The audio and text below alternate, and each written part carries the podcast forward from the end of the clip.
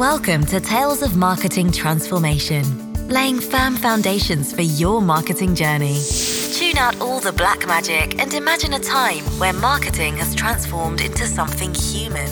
Where marketing is about building relationships with people you serve. Where marketing is about helping people. That time is now. This is Tales of Marketing Transformation. And here's your host, internationally recognized marketer, speaker, and podcaster, Dr. Jurgen Strauss.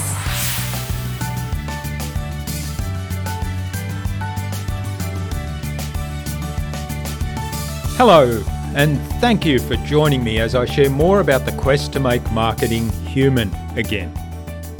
In the last episode, I spoke about getting really clear about who our dream customer is, who we serve, what drives them, what are their dreams, their desires, their goals, and what frustrates them, what challenges do they face.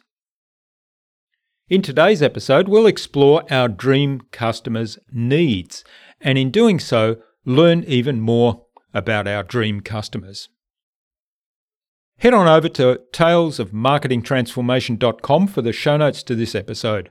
Also, if you have a podcast or you're thinking about starting a podcast, reach out to me to discuss how I can help you with editing, with production, with music, or whatever's getting in your way of getting your voice heard and building your visibility, your credibility, and connection with your dream clients. Do you really know what your dream customer needs? Remember that People don't buy products or services, they buy transformations. Hence the name transformational marketing. They buy what you actually do for them, what goal that you help them achieve. What's the transformation your dream customer is really wanting to achieve? This is Tales of Marketing Transformation. Here we were, about to head into the restaurant for our breakfast meeting with our prospective client. Our pitch deck in hand. Would they like our proposal? What if we missed the mark? Didn't have something of value to them? Would the entire trip be a waste? One of my joint venture partners and I were about to pitch a large project to a potential client. We'd worked long nights and through many long distance teleconferences with the potential client and then with our other joint venture partners to develop a plan for this business and how we could help them. Our team had all bases covered, all knowledge that we felt was appropriate marketing, communications, human resources, people development, systems and structure, operations, cultural coaching. And yet, as the two of us walked through the door of that restaurant to meet with our prospective client, we were both nervous and excited, both confident and apprehensive. The CEO of the business stood up from the table he was sitting at and came forward to greet us. He and I knew each other quite well from many interactions over several years and had a really good relationship. I introduced my partner, and then we were both introduced to the other people from our prospective client company. We ordered breakfast, and small talk followed. The conversation moved on to business, and I asked the leading question What's your biggest challenge right now? Knowing full well what the answer would be, as we'd been having these conversations with the CEO for quite a while. We listened intently as each of the people from our prospective client company answered, and whilst all having their unique perspective, the core issue was one that we were well aware of and had prepared a package to address. We asked many questions to cross check our assumptions. And, when the time was right, we began our presentation. It seemed to resonate with our audience. They asked many questions. They challenged some of our information and agreed with other information. They were engaged, they were enthusiastic and energetic in their responses. The meeting went really well. After our meeting, as we were saying our goodbyes, the CEO looked at me and said, That was perfect. Just what we needed. It was as if you had read my mind. By following the ideas and suggestions shared in my last episode, we've built a really deep understanding of our dream client, their beliefs, their aspirations, some of their wants and needs. Now we need to dig deeper into their wants and needs, focused particularly on their desired outcome, and understand where our dream customer is at right now. Where they're at right now, we call the before state. And their desired outcome, we call that the after state. I've mentioned before that one of the most important principles of all business is that people don't buy products or services, they buy transformations. Hence the name transformational marketing. I said it before. They buy desired outcomes. Our product or service is the bridge to that desired outcome. It's the vehicle taking our dream customer from their before state to their after state.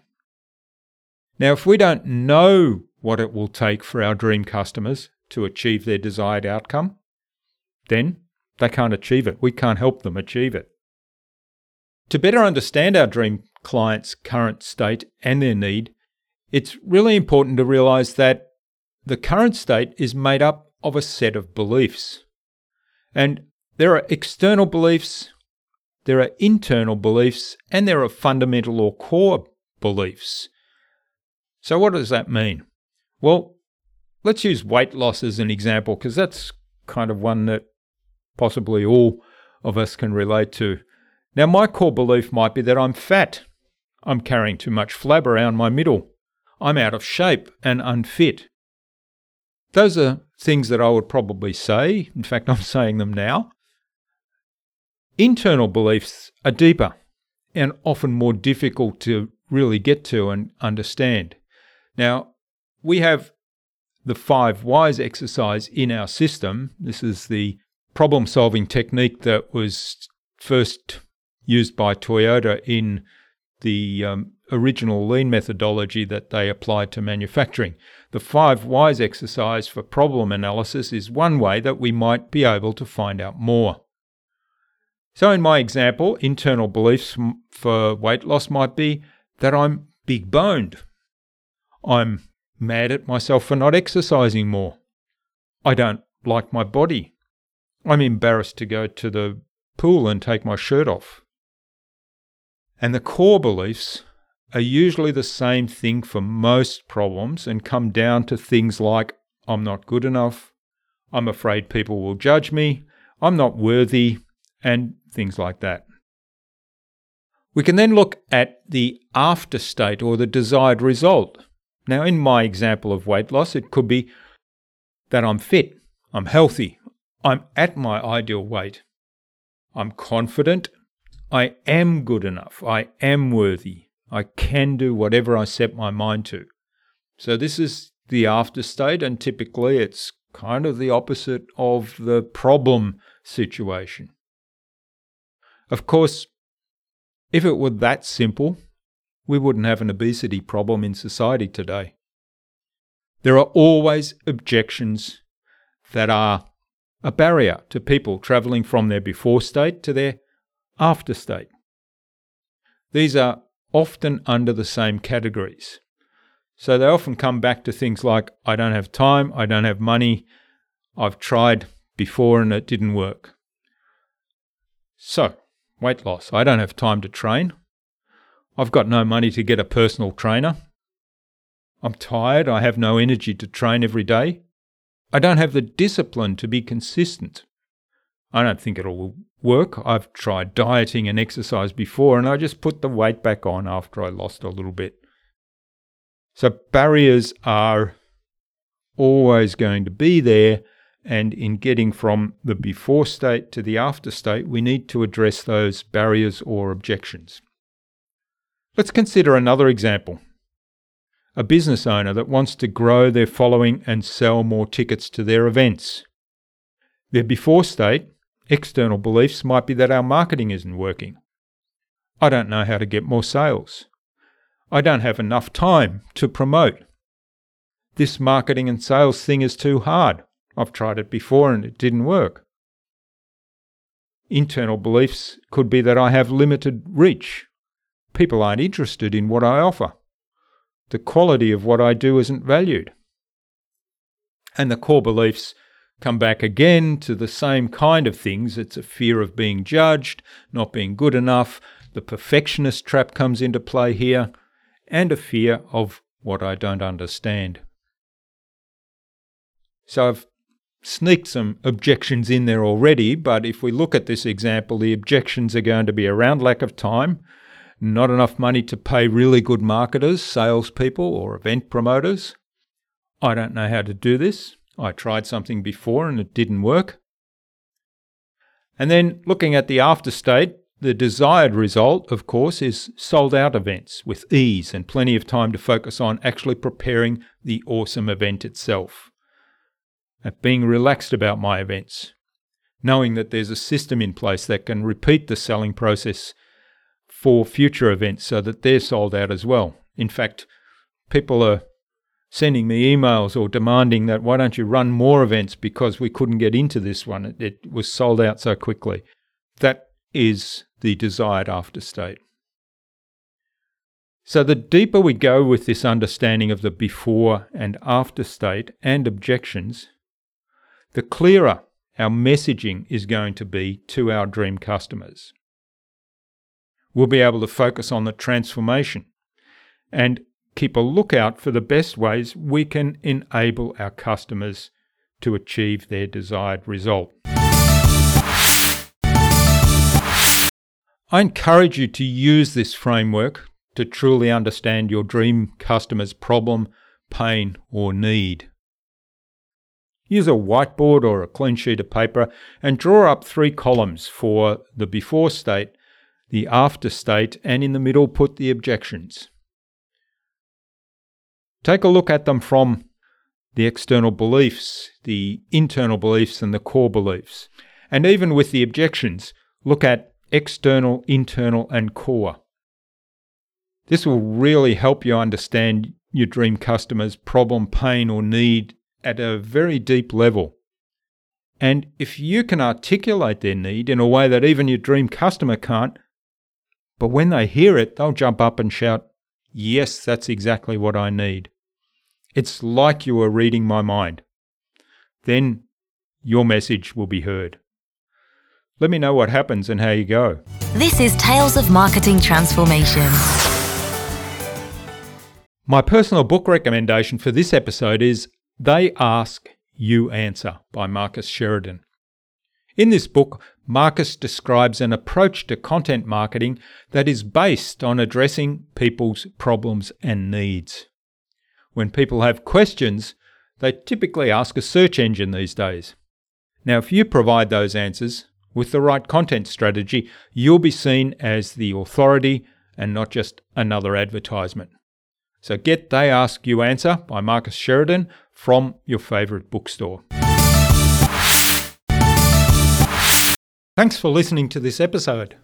Subscribe to the show to be reminded of new episodes. It's free to subscribe. Leave a review if you like. Now, even if you don't like me, I'm okay with that. I'm asking you to leave a review because it helps other people find this show, others that might find it helpful.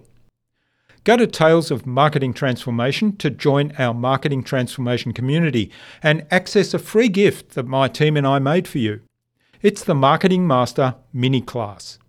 We want to give you everything you need to transform your marketing into a human centered, relationship focused growth engine so that you can build your visibility, your professional credibility, and your connection with your ideal clients. I'm Jurgen Strauss from InnovaBiz. Tune in again next week when I'll talk about our message to our target market. Stay awesome and let's make marketing human again.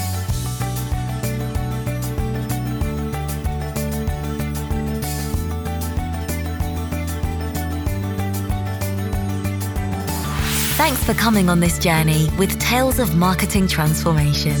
Join us next week for another fabulous episode. For episode resources, visit www.talesofmarketingtransformation.com.